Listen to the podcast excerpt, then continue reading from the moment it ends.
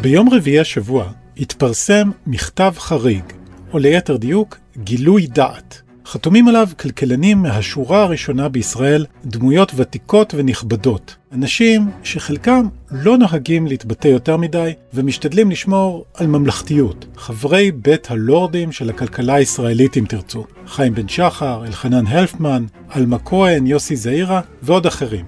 ומה היה להם להגיד? ישראל חייבת להעביר תקציב ואי אפשר להמשיך לגרור את זה. וכל הדיבור הזה על תקציב לשלושה חודשים, זה ייצור רושם של אובדן דרך, הם כותבים. אובדן דרך, לא פחות. וזו לא הייתה ההתפתחות היחידה השבוע. החשב הכללי באוצר הודיע שנמאס לו והוא עוזב. שר האוצר הכריז שהוא דווקא כן מתכוון להביא תקציב לשלושה חודשים לאישור הממשלה. את כחול לבן זה לא מעניין, והם מתעקשים, לפחות בינתיים, על תקציב עד סוף השנה הבאה. והתוצאה של כל הריבים האלה על התקציב עשויה להיות בחירות חדשות. תחשבו על זה, בחירות חדשות, בגלל התקציב, באמצע משבר הקורונה.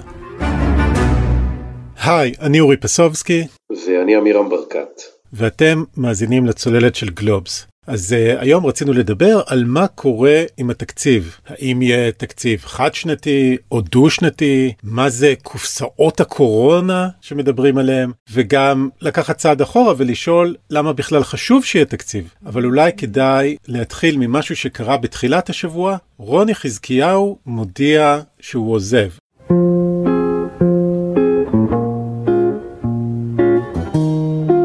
אמירם, לטובת מאזיננו שלא סגורים על מי הוא רוני חזקיהו, מה קרה השבוע?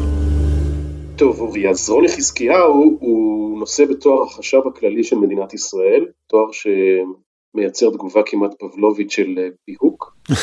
אבל זה תפקיד מאוד מאוד חשוב, גם אם הוא אפרורי לעיתים, החשב הכללי של מדינת ישראל הוא בעל הסמכות החוקית לנהל את כל החשבונות של המדינה, כל התזרימים, כמו שהכלכלנים אוהבים לקרוא להם, זאת אומרת העברות הכספים, הכל עובר דרכו, בנוסף לזה הוא גם אחראי לגייס את המימון לפעולות הממשלה, והוא גם uh, שומר סף כלכלי, בעצם משהו כמו היועץ המשפטי לממשלה, רק uh, לכל הקשור לענייני כספים, הוא זה שדואג שלא יתחילו לפזר פה כספים בצורה לא תקינה או חלילה מושחתת. האיש הזה, שמונה לתפקיד שלו על ידי שר האוצר הקודם, משה כחלון, כבר הרבה זמן מרגיש שהוא מיצה את תפקידו ומעוניין לפרוש, ומה שקרה השבוע זה שהוא בעצם החליט שהוא לא מחכה יותר, אם עד עכשיו הוא אה, חיכה שיהיה תקציב מדינה, הוא הגיע למסקנה שכנראה אולי הוא לא יודע האם בכלל יהיה תקציב ואם כן מתי. אוקיי, okay, אז בעצם אתה אומר לרוני חזקיהו נמאס כי התקציב לא מגיע, אז איפה באמת הדברים עומדים? אנחנו צריכים להזכיר שבעצם מדינת ישראל כנראה בין המדידות הבודדות בעולם שמתנהלות היום ללא תקציב מדינה, כי תקציב המדינה האחרון שאושר אה, נגמר בשנת 2019, והחל מינואר 2020 מתנהלת ללא תקציב, שזה אומר בהתאם למה שנקרא תקציב המשכי. מה זה אומר? שהחשב הכללי בעצם לוקח את התקציב של 2019, מחלק אותו ל-12 חודשים ומחלק מדי חודש סכום ששווה ל-1 חלקי 12 של תקציב 2019. הסיטואציה הזאת נמשכת מתחילת השנה, כשלכל השחקנים הייתה איזושהי תחושה או איזשהו רושם שלקראת אה, הקיץ אנחנו נראה תקציב אה, חדש ל-2020, נכנס לתהליך של אישור בממשלה ואחר כך לכנסת, אבל... זה לא קורה. נכון.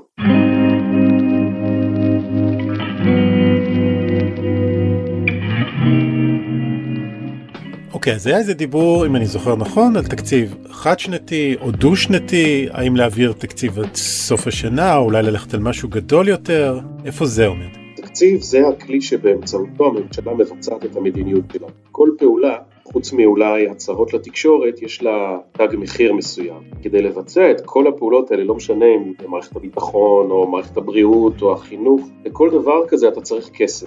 התקציב הוא בעצם המסמך שקובע כמה כסף יהיה לכל פעולה ופעולה שהממשלה תעשה, החל מהשכר, דרך חובות, כאמור הפעולות האלה שחיוניות לתפקוד היומיומי של הממשלה. מה שקרה זה שהוקמה הממשלה הנוכחית, נקבע בהסכם שהיא תעביר תקציב לשנים 2020 ו-2021.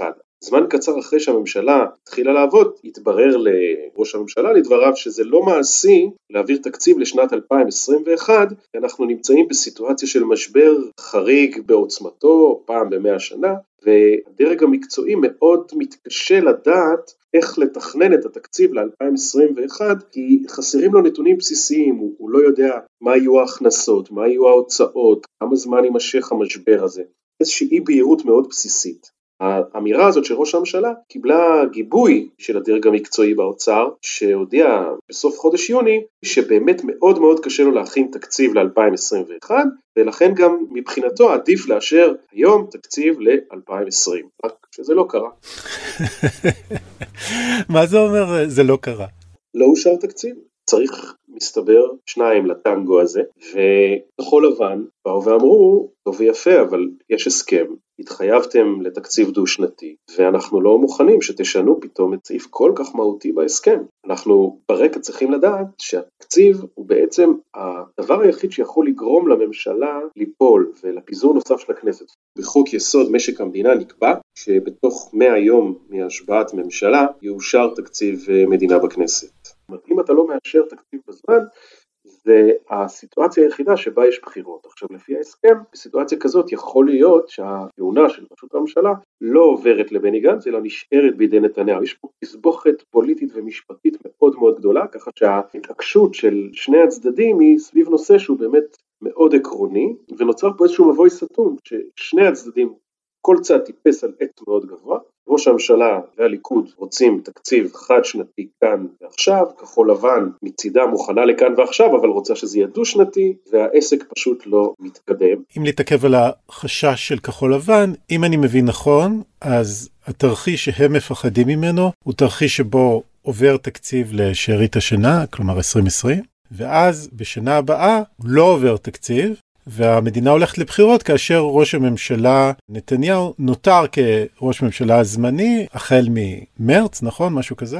כן, יש בהחלט תרחיש כזה, כי לפי החוק אם לא יאושר תקציב ל-2021 עד מרץ 21, הכנסת מתפזרת, בסיטואציה כזאת נתניהו נשאר ראש ממשלה של ממשלת מעבר, מה שהוא בעצם היה כבר בשנה האחרונה, וזאת דרך אפקטיבית לחסום את העברת ראשות הממשלה לידי אה, בני גנץ. אם באמת אנחנו מעבירים תקציב ל-20 ו-21, כחול לבן די חוסמת את האפשרות של תרחיש כזה, היא מקבעת בעצם את הממשלה הזאת ואת המעבר של ראשות הממשלה לידי בני גנץ.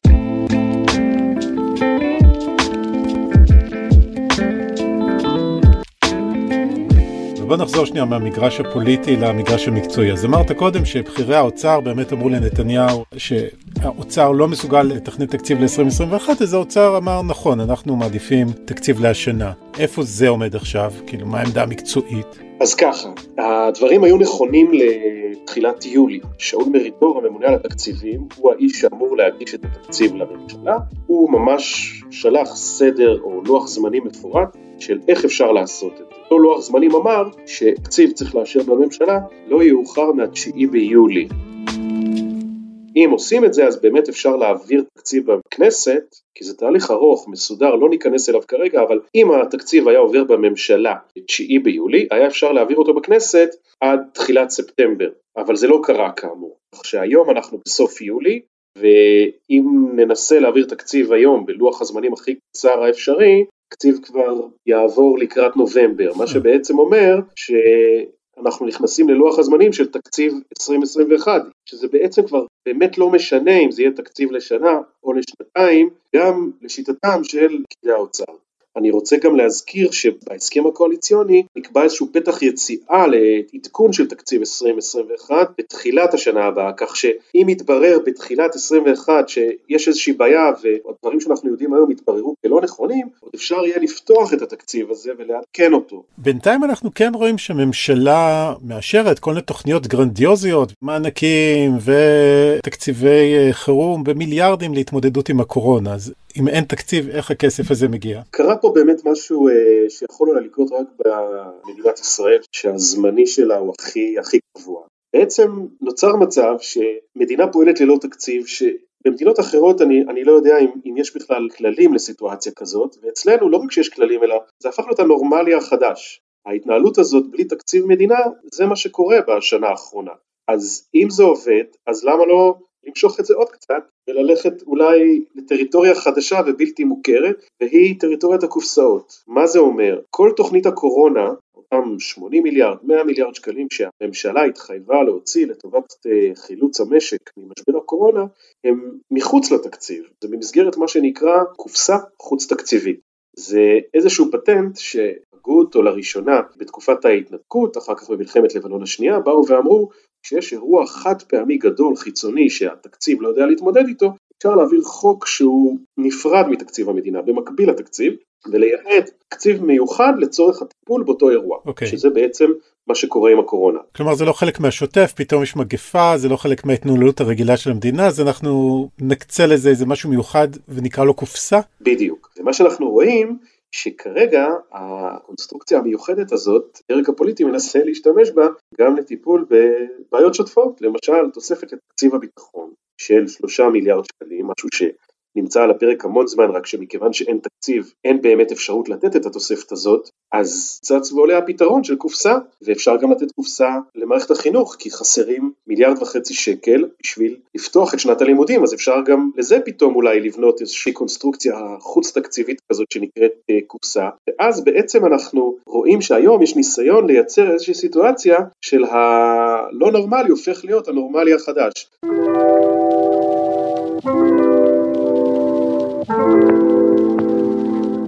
רגע, תן לי לראות אם, אה, אם הבנתי אותך נכון. אז אתה קודם אמרת, בשנה שאין בה תקציב, יש תקציב זמני כזה, אז פשוט מחלקים את התקציב של שנה שעברה חלקי 12, וכל חודש מוצאים את אותו סכום משנה שעברה חלקי 12 בחלוקה לחודשים, מה שלא מאפשר ליזום שום דבר חדש. מצד שני יש את הכלי הזה שנקרא קופסאות, אז אנחנו כן יכולים לעשות דברים חדשים, פשוט נקרא להם קופסה וזה לא יהיה במסגרת התקציב, הבנתי נכון? הבנת מצוין, בעצם הכלי הזה של תקציב זמני, שדיברנו עליו, 1 חלקי 12, הוא נוצר כדי לייצר לחץ על הממשלה לאשר תקציב. המגבלות האלה, התכלית שלהם, אולי הלא רשמית היא, לבוא ולהגיד לממשלה, תשמעו, אתם לא יכולים לתפקד ככה, אז אתם חייבים להעביר תקציב. אז מה בעצם אנחנו רואים עכשיו? איזשהו ניסיון לעקוף את המגבלה ולייצר איזושהי מציאות שמאפשרת לפוליטיקאים לחיות בלי תקציב, עם כל מיני קופסאות ויתרונות חד פעמיים שמייצרים לצרכים שמתעוררים בצורה לא מתוכננת. זה איזשהו מין כאוס כזה פוליטי שהפוליטיקאים מנסים לכפות אותו על המערכת הממשלתית שכמובן מתקשה מאוד מאוד להתמודד עם תופעה כזאת. יש לי שאלה קצת מצחיקה כי אתה יודע הכל נעשה בחקיקה כלומר מאשרים בכנסת את כל הדברים האלה אבל עדיין זה חוקי להתנהל ככה כלומר זה חריגה מכל הרעיון של אה, חוקי התקציב וכל המסורת החקיקתית הזאת. נכון אנחנו רואים שהתקציב הוא בעצם משרת איזשהו משחק פוליטי, הוא באמת התגלמות של משחק פוליטי. אנחנו ראינו כל הזמן את ההתמודדות הזאת, ראינו אותה בתקופת הממשלה הקודמת כבר, כשבעצם נתניהו יוזם תקציב דו-שנתי במקום תקציב חד שנתי, כי הוא לא רוצה להגיע לכנסת כל שנה. כבר אז אנחנו ראינו איזשהו קושי משפטי מול בג"ץ, שכל פעם אמר לו, בסדר, ובתנאי שזאת פעם אחרונה שאתה מאשר תקציב דו-שנתי, כי חוקי מדינת ישראל מדברים על תקציב פעם בשנה. עכשיו, בפאזה הנוכחית, בשלב הנוכחי שאנחנו הגענו אליו, אנחנו רואים איזשהו ניסיון לייצר התנהלות בלי תקציב בכלל. כרגע החוקים האלה עוברים, אבל באיזשהו שלב אני מניח שאנחנו כן נראה התערבות של היועץ המשפטי לממשלה, של אה, בג"ץ, שיגיד, אוקיי, אתם מתחתם את החבל יותר מדי, זה נכון שאתם יכולים לאשר בכנסת כל דבר, אבל באיזשהו מקום העקרונות של השיטה לא יכולים לאפשר לכם למצוא פתרון חוקי או באמצעות רוב פשוט לכל צורך שמתעורר. אי אפשר יהיה למתוח את החבל הזה יותר מדי, כי מתישהו אנחנו כן נראה התערבות של מי שאחראים על אה, כללי המשחק או שאמורים להגביל את הכוח של הממשלה והכנסת. ואם נשים בצד את הפרוצדורות, אז יש אה, דרך מסוימת להתנהל בה, ואז לא העבירו תקציב, ואז מצאו דרך לעקוף את זה, וכן להיות גמישים עם כל הקופסאות האלה. למה זה חשוב בעצם? כלומר, אם הצליחו למצוא דרך שהמערכת תתפקד והממשלה תתפקד וגם תיזום דברים חדשים ותמצא את הכסף, גם אם זה במין כל מיני טריקים כאלה, למה חשוב שאין תקציב אז? כי תקציב קודם כל זה אולי הדבר הכי בסיסי בהתנהלות תקינה של מדינה. אין מדינה שמתנהלת בלי תקציב, ואני חייב לציין שמדינת ישראל מצטיינת דווקא בכללים שנועדו להכניס אותה לתוך התוואי התקציבי הזה. ראש הממשלה בנימין נתניהו אחראי למשל לכלל שקובע שמדינה תודיע מראש מה ההתחייבויות שלה ושהממשלה לא תוכל לקבל החלטות שיש להן משמעות תקציבית בלי להצביע על מקור. זאת אומרת אי אפשר יהיה, השרים לא יוכלו לקבל החלטה שמחר בבוקר נניח בונים כאן אה, שדה תעופה חדש בלי שהם יצביעו על המקור לתוכנית הזאת. אז יש פה התנהלות מאוד דיכוטומית, כן. כי מצד אחד ההנהגה שלנו מנסים כל הזמן לייצר כללים שיבטיחו התנהלות תקציבית אחראית, ומצד שני אותם אנשים עוקפים את הכללים האלה ומכופפים אותם כדי לשמור בידיהם את חופש הפעולה לעשות דברים שהמציאות הפוליטית מכתיבה להם. זו תופעה אני חושב מאוד, מאוד ייחודית, קשה מאוד להסביר אותה, אבל מצד אחד יש לך דרג פוליטי שקובע לעצמו כללים, ומצד שני אותו דרג פוליטי מוצא דרכים לעקוף את הכללים שהוא קבע לעצמו. אולי נחזור לדמות של רוני חזקיהו, הבן אדם שאמור היה אולי לבלום קצת את היצירתיות שאתה מדבר עליה מכיוון הדרג הפוליטי ונמאס לו. אז רוני חזקיהו מגיע אלינו מעולם הבנקאות, בגיל די מבוגר הוא קיבל על עצמו את תפקיד החשב הכללי, חזר למגזר הציבורי בעצם, שהוא היה בו כמפקח על הבנקים, הוא כבר יצא החוצה, היה יושב ראש של בנק, הרוויח משכורת מאוד יפה, אז רוני חזקיהו החליט שאם הוא חוזר למגזר הציבורי זה בשביל לעשות דברים גדולים, לא בשביל להיות הגזבר של המדינה. הוא רצה אה, לחולל מהפכה בתחום התשתיות, הוא רצה לקדם את הדירוג של מדינת ישראל במדד עשיית העסקים של הבנק העולמי. את הדברים הגדולים האלה הוא לא כל כך הצליח לעשות, מצא את עצמו די מהר אה, נקלע אה, לבעיות של גזבר, למשל לסגור את הגירעון שמשה כחלון יצר בקדנציה בשנה האחרונה שלו כשר אוצר, כן. זה נושא שגרם לו בעצם להסתבך בכל מיני דוחות של מבקר המדינה, אבל הוא יצא מזה איכשהו. בסוף מה שהיה אמור להיות סוף הקדנציה שלו פתאום התברר שהמדינה נכנסת לתקציב המשכי כי אין תקציב מאושר, יש שלוש מערכות בחירות, לאחר מכן התווסף על כל הסיפור הזה משבר הקורונה וכל הקופסאות ובאמת אותו אה, חשב כללי מצא את עצמו מתמודד עם סיטואציות שחשבים כלליים רגילים לא מתמודדים איתם במאה שנה. באיזשהו שלב הוא הרגיש שהוא באמת מיצה את זה. מה היה הקש ששבר את גב הגמל? אנחנו היום בסיטואציה של תקציב המשכי וחסרים 15 מיליארד שקלים כדי אה, לעמוד בכל ההוצאות וההתחייבויות שהממשלה לקחה על עצמה לשנת 2020. בתקציב ההמשכי אנחנו עם תקציב של 2019 והצרכים גדלים משנה לשנה. מסתבר שראש הממשלה סגר עם מערכת הביטחון על תוספת של שלושה מיליארד שקלים. חזקיהו רואה שלא רק שלא מסייעים לו לסגור את הפער, אלא מגדילים לו את הבור מ-15 ל-18 מיליארד שקלים, והוא מחליט שזהו, עד כאן, אני לא יכול יותר. 18 מיליארד השקלים ששברו את רוני חזקיהו? או השלושה הנוספים שמערכת הביטחון אה, הבטיחו לה, ולא ברור איך היא תקבל אותם, כי אין באמת דרך לתת להם את הכסף הזה באמצעות אה, תקציב זמני.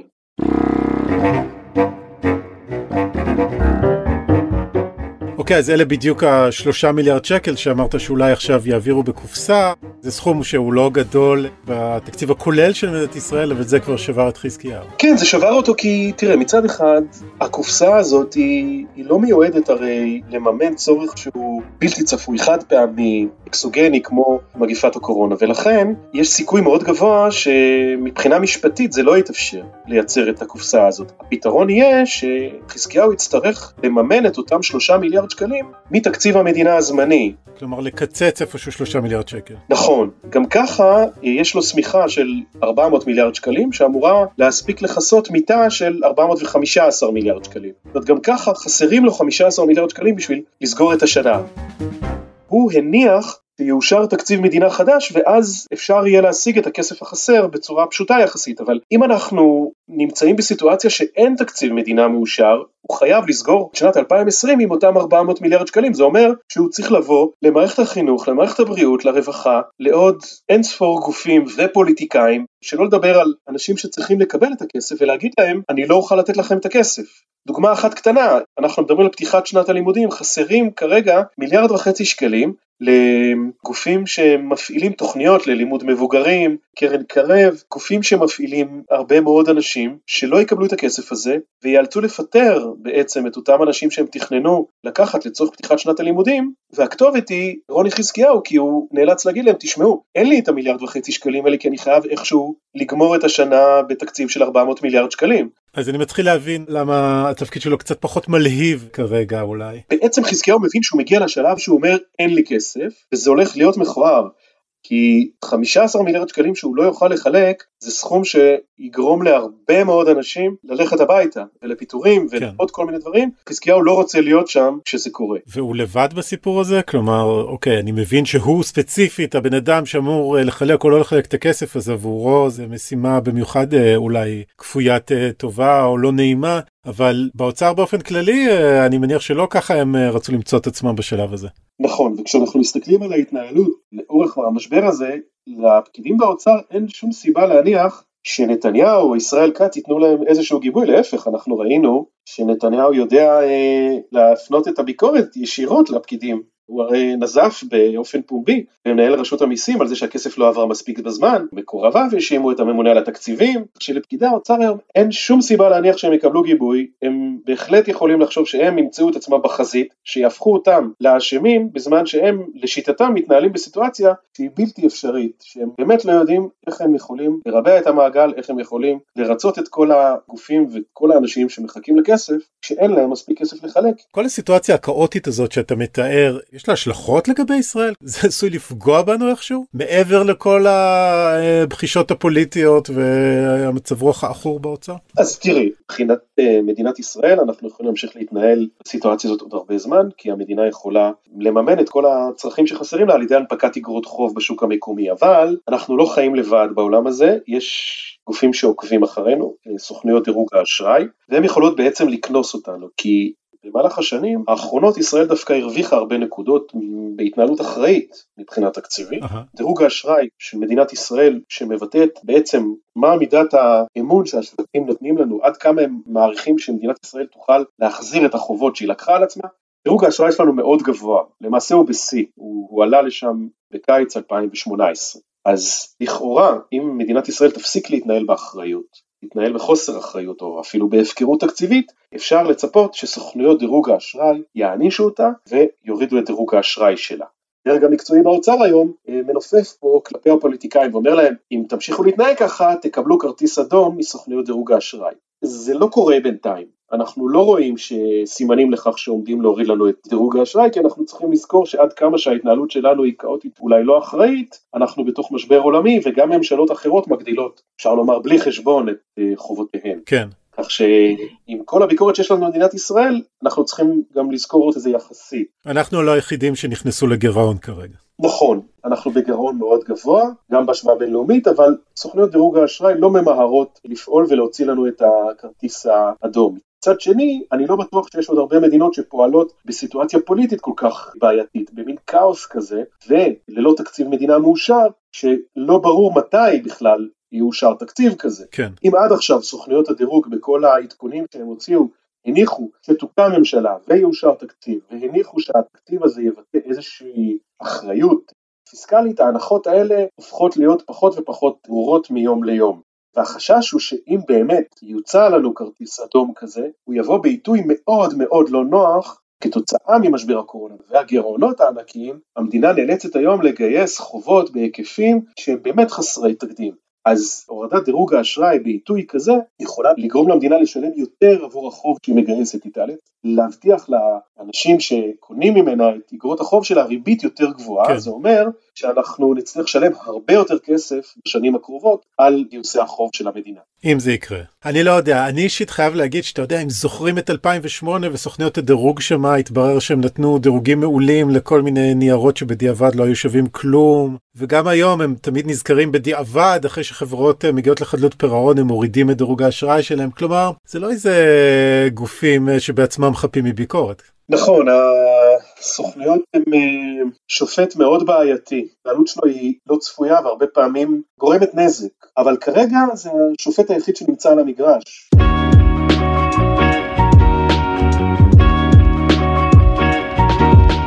בוא ניקח צעד אחורה ככה, מה כל זה אומר לגבי המדינה?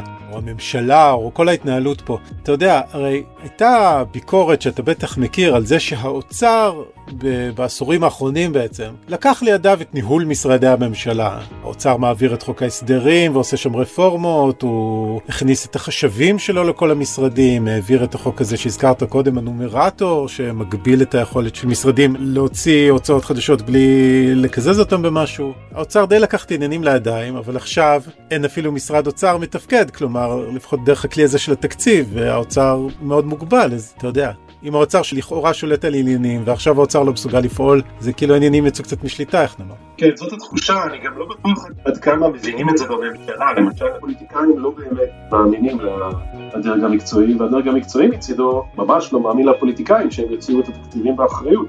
ואנחנו ראינו את ההתנהלות הזאת לאורך משבר הקורונה, שמצד אחד הפוליטיקאים לחצו להוציא הרבה כסף כמה שיותר מהר, ומצד שני הדרג המקצועי, בתואנה שהסיוע לא ממוקד, הכניס פנימה כל מיני מגבלות שגרמו בעצם לעיכובים בהוצאת הכסף, וגרמו לפוליטיקאים לחשוב שהדרג המקצועי מכשיל את המהלכים שלו. אוקיי, okay, אז לאן ממשיכים מכאן? לאן הדברים הולכים? עד כמה שאתה יכול להגיד, כי דברים משתנים מיום ליום. האמת שהיום כשאנחנו מקליטים את השיחה הזאת אה, בסוף השבוע, ב-30 אה, ליולי, אנחנו באמת לא יודעים מה יקרה בעוד יומיים, בעוד שבוע, והאפשרויות הן או תקציב חד שנתי או תקציב דו שנתי או איזה מין פשרה באמצע שאנחנו אה, שומעים שגם זה על הפרק, אבל בגדול הבחירה פה היא בין איזושהי הסכמה בין כחול לבן והליכוד על מתווה כלשהו שיוביל לאישור תקציבי, שיתווה איזושהי דרך שייתן ביטחון וודאות, לבין אי הסכמה שבמקרה הזה אנחנו אה, נלך לבחירות. ובמקרה כזה הדרך קצרה מאוד לכאוס, כי כפי שהסברנו, התקציב לא מספיק כדי למלא את כל הצרכים של הממשלה, והקופסאות לא יצליחו אה, להחליף אותו, וסוכנויות דירוג האשראי שמביטות ומסתכלות עלינו, בסופו של דבר יורידו את דירוג האשראי, ואנחנו עלולים למצוא את המשק נכנס לאיזשהו סחרור של מיתון, והורדות אה, דירוג אשראי רק יחריפו את המצב, ייקרו את עלויות הגיוס, אז בואו נקווה שתימצא הסכמה כזאת ונמצא את הדרך לצאת מהמשבר הזה כי עדיין לא מאוחר לתקן את הנזק. נקודה אחרונה לגבי החשב הכללי רוני חזקיהו, אז נכון הוא יעזוב אותנו ולפי ההסכם הקואליציוני הממשלה לא יכולה למנות חשב כללי במקומו בחצי שנה הראשונה בכהונתה, אז המשרה הזאת לא תאויש באופן קבוע, אבל בסופו של דבר יימצא ממלא מקום, הספינה הזאת אה, שנקראת החשב הכללי אה, היא ספינה גדולה שיודעת אה, לשוט, היא רק צריכה יד בטוחה ויציבה על ההגה, והיד הזאת לא נמצאת באוצר אלא במשרד ראש הממשלה ובמשרד ראש הממשלה החלופי.